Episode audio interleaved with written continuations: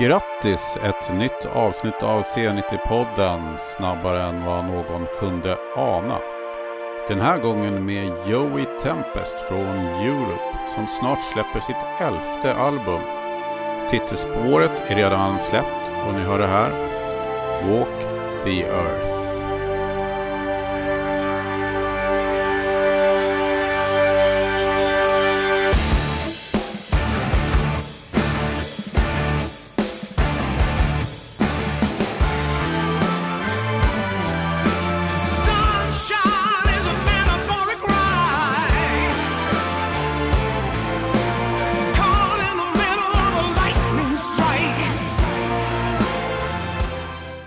Vi tittar på varandra fortfarande och undrar hur, elfte plattan, hur vi fick till en sån här låt nu.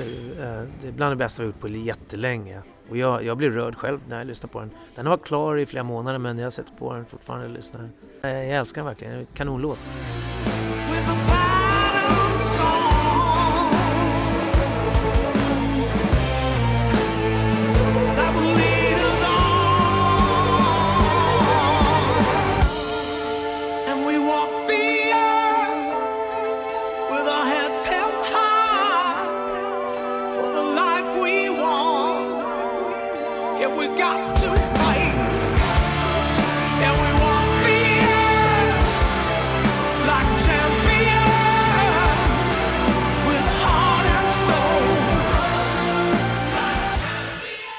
Det så fort för oss i studion när vi skriver så vi hinner inte reflektera på det sättet. Nu efteråt kan man ju tänka att det känns lite Purple, lite...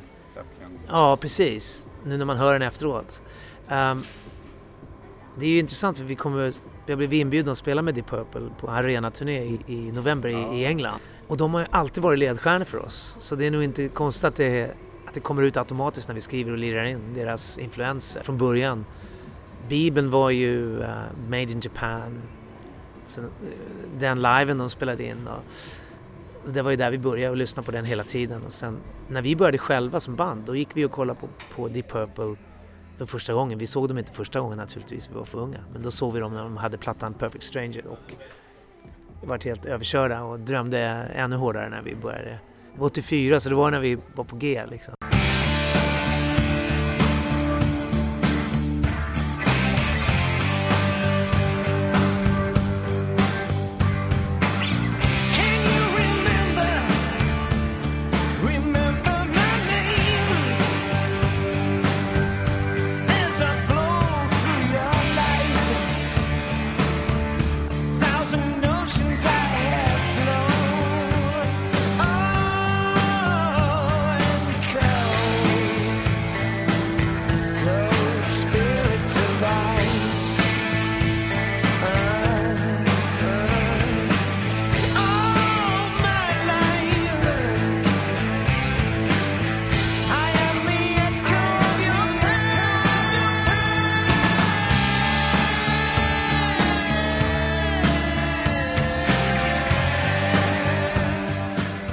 Nu lirar vi med dem på en turné och de, gör fortfarande, de leder fortfarande vägen. De väljer bra producent, bra studio som skriver bra, de jobbar hårt, bygger profilen. De, de är arenaband igen. De har ju gått upp igen, ner genom åren och liksom. Det, de leder, eh, de är en bra förebild fortfarande. Vi har lirat med dem förut, vi har träffat dem. John Norum eh, gick upp och spelade Smoke on the Water med Steve Morse och bandet i södra Sverige någon gång när vi var på samma festival. Men det var ganska många år sedan. Men vi har aldrig åkt på turné tillsammans så att nu är vi ute en sväng i, i UK och det, kom, det, det är nära, absolut. Walk the Earth är Europes tredje platta på 2010-talet där bandet har blivit mer och mer av ett så kallat classic rock-band. Sista två plattorna med Europe är, och kanske Bag of Bones också, så sista tre plattorna egentligen är ju automatiskt tror jag kommer denna, dessa influenser ut. För att på 70-talet när vi var ung, väldigt unga och lyssnade mycket, när man tar åt sig det mesta i livet, när man är kanske tonåring och tidig 20-årsålder, då, det var ju då vi lyssnade på de artisterna.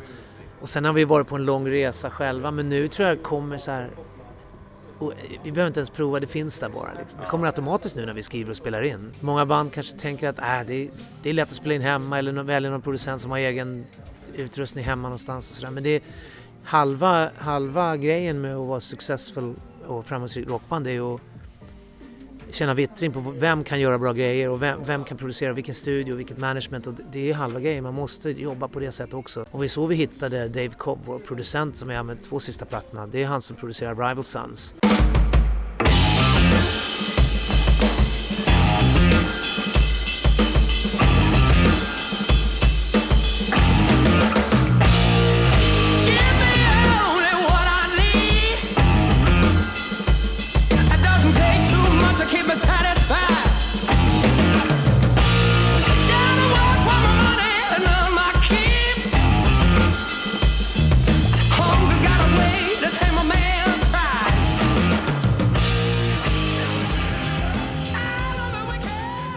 Körde hörde Pressure and Time för vad det nu var, sex år sedan, jag vet, kommer inte ihåg.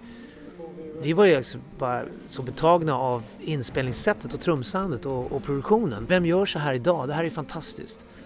Vem bevarar traditionen och gör det modernt, retro, coolt liksom? Och det var han. Och vi ringde upp honom och han sa ja, jag brukar lyssna på Europe och eh, naturligtvis kom jag över och, och producerade en platta med er. Och sen så gjorde han också sista nu i Abbey Road i London så att vi, han har varit med på två plattor nu. Vi går in med tio låtar som vi har skrivit.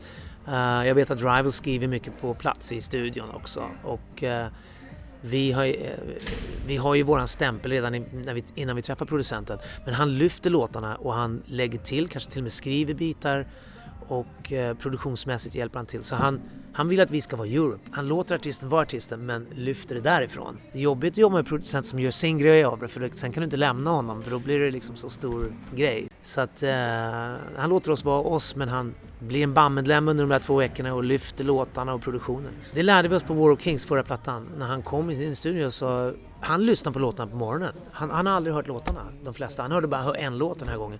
På morgonen säger vilken låt vill köra? Okej, okay, så går han iväg och sätter sig själv och lyssnar på den i en Walkman bara, eller i telefonen.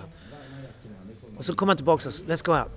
I got this idea, why don't we do this and that and, and uh, maybe we write a new part here. And han gör det så snabbt och det är genialiska grejer och, och eh, vi har sån självsäkerhet så vi kan lita och bjuda in någon efter tusen gig och 11, 10 plattor liksom. Så annars, annars så, i början hade man inte låtit det. Då hade man bjud, eh, någon att gå in och skriva om låtarna. Nej, nej, finns inte en chans. Men nu är vi där och han blir som en bandmedlem och han, nu litar vi på honom.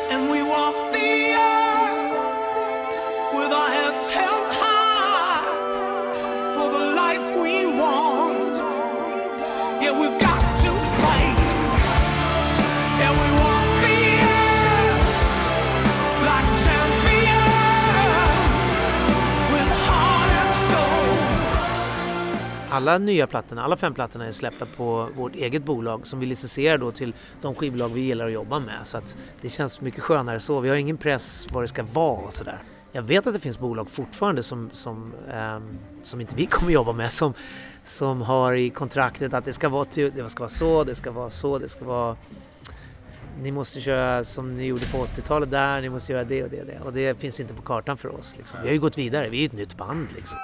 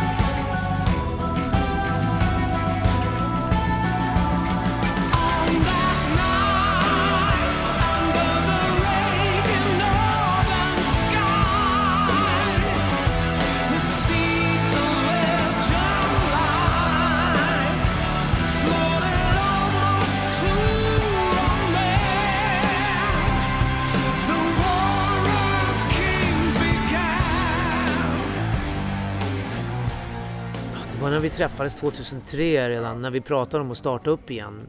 Mix Lägenhet här i Stockholm och John Orm och, och jag och alla var där. Och då hade vi alla liksom känt på det nya. Audio Slave hade kommit med Good Cheese-plattan och vi alla diggade den.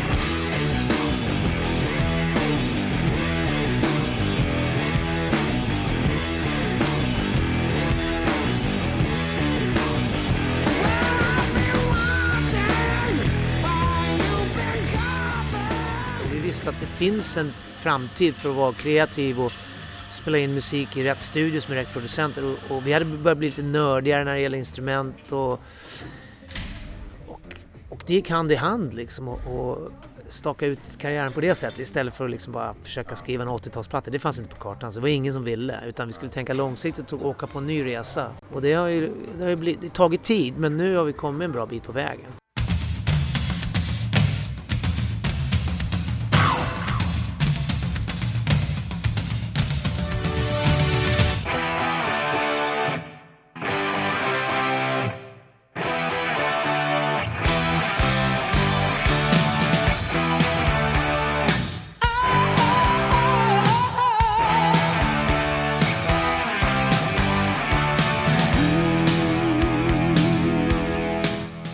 Är Europe fortfarande förknippat med listframgångarna på 80-talet och låtar som The Final Countdown, Rock the Night, Carrie och Cherokee.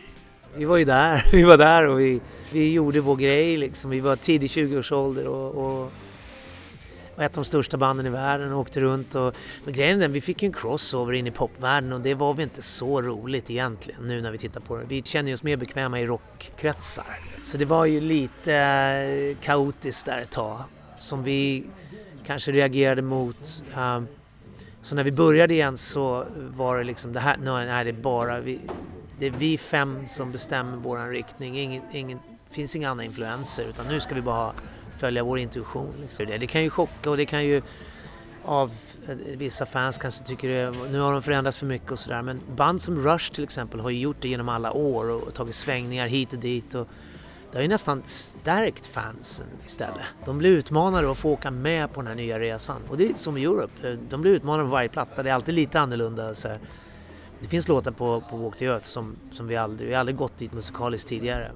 En av de nya låtarna på Walk the Earth heter Pictures och påminner en hel del om Pink Floyd. Ja, verkligen. Det, är en idé som jag haft jättelänge. Men nu tänkte jag, nu gör jag slag i saken och presenterar inte killarna. Den var alltså en upptempolåt från början, men nu gjorde jag om den lite långsammare. Och då vart det, när vi var i Abbey Road så kändes det, vart lite, vi använde gamla eh, inspelningsbord och effekter och vi, det blev en liten så här, lite 70-talsfeeling på den produktionsmässigt. Och det i sin tur leder till texten, det leder till, varje sak leder till en annan. Sen blev det en härlig, lite abstraktare ballad eh, strukturmässigt till slut, men ändå skön och melodisk och annorlunda. Textmässigt är det rätt kul för det, det är den enda som har anknytning till 80-talet på hela den här plattan. Och det enda anledningen är att texten ville vi skulle vara en uppföljare av Final Countdown-texten. Vad hände med de där som åkte i den där rymdfarkosten 86 och vad, vad är de? Och den här karaktären är ute i rymden och flyter omkring fortfarande men har börjat fundera på sitt öde och eh, vad det kommer bära hän. Så det är mycket, den texten, är, eh, Pictures-texten är uppföljare liksom lite grann så. Så det tyckte vi också var fascinerande. Men det är klart, när vi är i Studio 3 där de spelar in Dark Side of the Moon, Pink Floyd och när vi är i en studio där Beatles har varit, man står och skriver då, man är där, man skriver, man, man eh, tar alla beslut där. Det är klart, det sitter i väggarna man tänker på vissa inspelningstekniker, songsound. som på Walk the Earth, där använder vi beat, den går igenom Beatles gamla inspelningsbord från 60-talet, sången. Och också vissa effekter och kompressorer från den tiden. Så sångsoundet är också lite speciellt på den låten. Men det är tack vare Dave, han är, han är, han är det, det görs på ett coolt sätt liksom. Man kan inte bara gå in och göra en gammal typ inspelning utan man måste ha koll.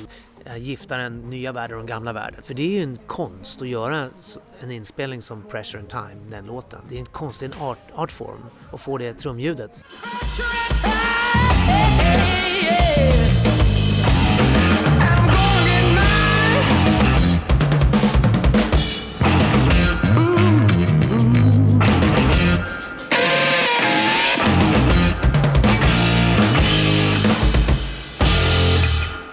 Alltså det är helt otroligt hur, vilken nerv och närhet och, och modernt det är. Fast det är riktigt stort och luftigt och, och härligt träigt. Och, så det, det är en konst liksom. Och det är där man vill hamna. Att det är ett modernt tryck och, och skön känsla men att inspela på rätt sätt, det är som är grejen. Går igenom rätt mickar, rätt, rätt kompressorer, rätt bord och, och sådär. Och vi har ju blivit lite mer nördiga så vi väljer studios och grejer. Norum är värst på kablar, plektrumkablar, lödningar i gitarren. Oh, det är kan vara vad som helst. Men han tycker, han hör skillnad. han hör skillnad på två kablar. Och han byter rör hela tiden. Mr Tubes kallar ju Dave Cobb honom. Mitt i när han spelar in en tagning så ska han gå och byta till ett rör i Marshall. Bara, bara ett rör. Och, och, han hör skillnad medan vi har väldigt svårt att höra skillnad. Liksom. Ja, visst, ja, men han vill känna att han har kontroll, och han, men han söker hela tiden efter perfekta sound och det är härligt med honom. Han går vidare, han har ett jävligt bra sound också så det, är ju, det fungerar för honom att söka på det sättet.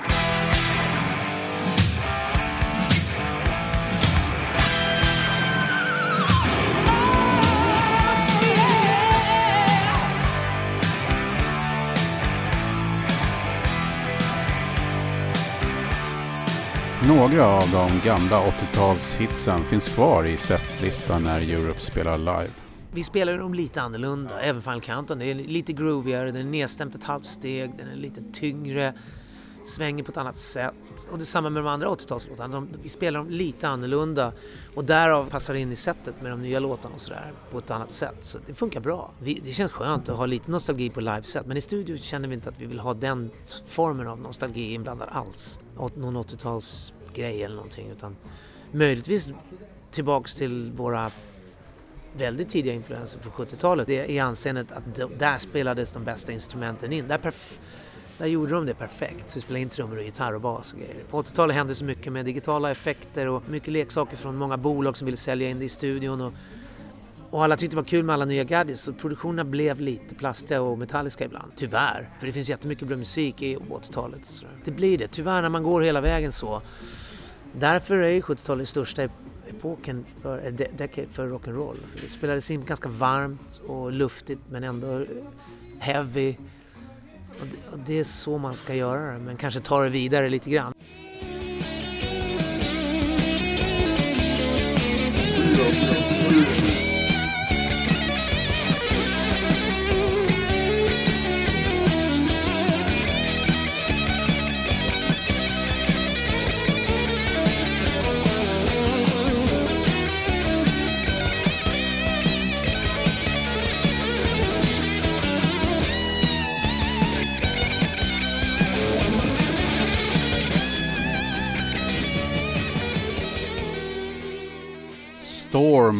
Från Wings of Tomorrow, Europes andra platta som släpptes 1984. När Joey Tempest var sommarpratare i P1 2013 kunde man med tanke på låtarna han spelade misstänka att han helt hade tröttnat på hårdrock. Jag gjorde ju det ett tag. Jag, det saknades en dimension. Jag tycker 80-talet och början på 90-talet, där togs alltid sin spets. Så jag kände det här, det måste finnas något mer. Samtidigt så hade jag ju börjat lyssna lite på Van Morrison, Jackson Brown och Neil Young och Dylan och allt det där. Och lyssna mer på texter och sånt. Och texter och uttryck istället för coola riff och klichétexter. Så där fanns det någonting att lära tänkte jag. Så hela första halvan av 90-talet köpte jag allt, gick på alla kontrakt, äh, konserter av dessa dessa singer-songwriters och amerikanartister. Liksom. Och, och då, då, valde jag, när, ja det stämmer, när jag gjorde det programmet så valde jag att gå den vägen istället för rocksidan. För den, jag har verkligen kärlek till singer-songwriter-musik. Det är väl lite min secret pleasure liksom. Och när jag är ute och reser är det mycket sånt i lurarna och sådär. Och där valde jag att gå den vägen precis, och det var rätt kul faktiskt att göra det. För att det, det blir inte så mycket så när man gör Europromotion, det blir mer då vill jag verkligen hålla mig in i den världen för den är stor för mig också. Upplands Väsby, Thin Lizzy, Deep Purple, Black Sabbath, Led Zeppelin och UFO, Gary Moore och Rainbow, absolut. Vi gick ju på de giggen tillsammans. Så det är så stort för oss. Men senare i livet så kom den här, när jag vaknade upp. Jag hörde Jackson Brown och Van Morrison och Neil Young. Och det var en fantastisk uppvakning för mig. De nya influenserna har satt sina spår på Joey Tempest tre soloalbum. Speciellt första soloplattan tror jag, A Place Called Home, avspeglar det. I was out the front door like nothing was lost. Wanted my freedom no matter what the cost. It made no difference what anyone said. I didn't follow my heart, I followed my head. Well, a man is an island, but the water is deep. And the shore on the other side is ragged and steep well, I built my castle for just one man without a love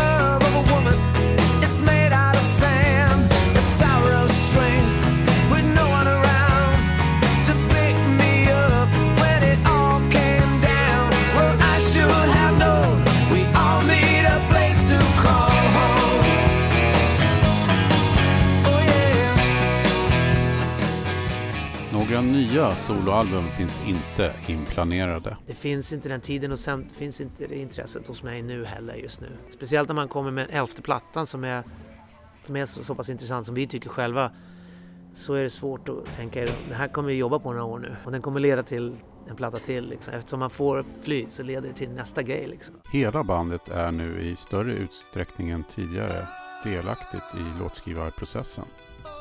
De sista plattorna har väldigt kreativt och öppet och alla skriver. Det, I början med Europe så jag var ju så intresserad av låtskriveri. Jag gjorde ju demos och skrev hela låten för jag var så verkligen intresserad av låtskriveri medan de var intresserade av musik, lära sig instrument och gjorde Men jag mitt intresse för låtskriveri sedan jag var väldigt ung. Eh, och, så jag var ju först där och uh, göra min,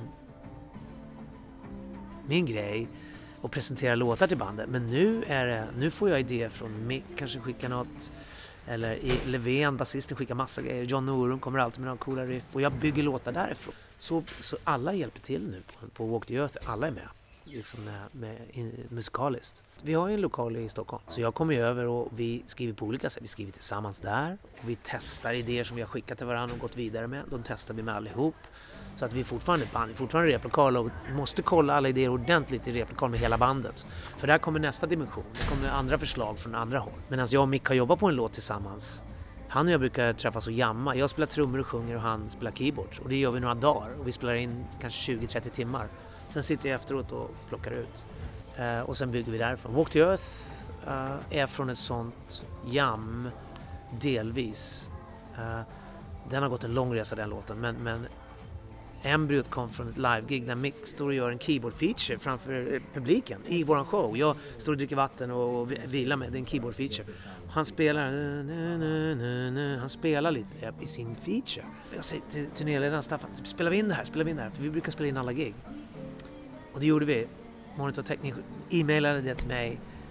Och jag ringde mig, vi har någonting här, vi måste jobba på den här. Och den hette 1945 då. Vi, och så jammade vi på den. Jag spelade trummor, han spelade keyboard.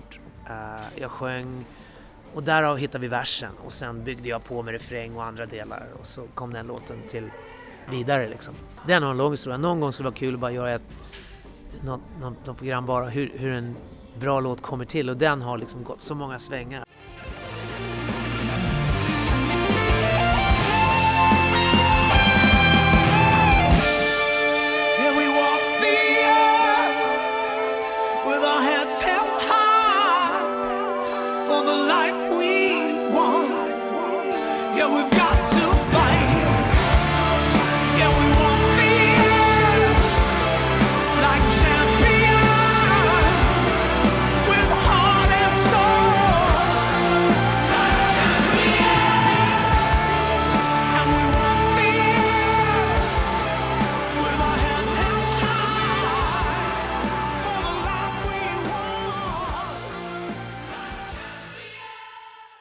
Nya skivan följs upp med en världsturné som kommer att pågå länge.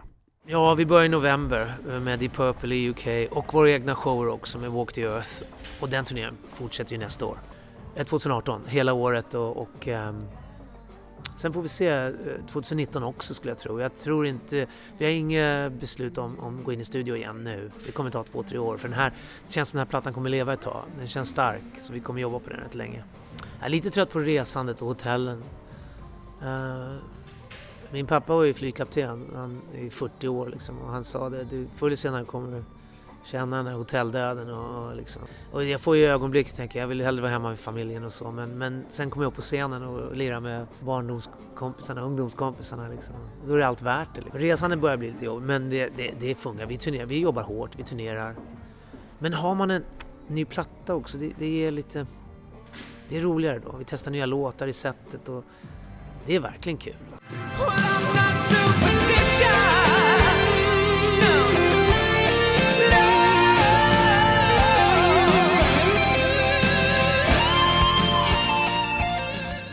I mitten av 80-talet var Europe ett stort band i USA. Finns det några planer på att återerövra Amerika? vårt management är Eh, baserat i USA. Det innebär inte att vi kommer, för vi har så många territorier vi jobbar. Sydamerika, Europa, Asien, Skandinavien framförallt också. Så det är svårt för oss att lägga ner den här eh, tiden man bör lägga ner i USA. 100 gig liksom per år. För då är du där. Då, då känner de att det här bandet bor här, de är här. Så funkar det i landet. Liksom. Men vi har definitivt börjat, vi gjorde en turné för några år sedan. Eh, vi har planer på, uh, Walk the Earth kommer ju jobbas lite hårdare än andra plattor. Så att det finns ju öppningar som med USA. Så Vi kommer jobba, vi har en ny publicist där, vi har vi har lagt ner lite mer resurser på den här plattan så vi får se var det bär hän. Men som sagt, vi har många territorium att jobba och vi tänker inte utesluta någonting.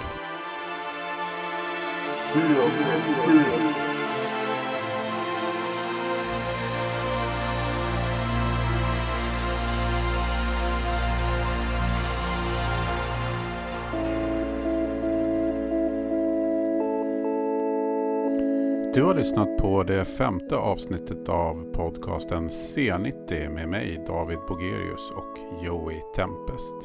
Det ska sägas att musiken som hördes i bakgrunden under intervjun varken valdes av mig eller Joey Tempest.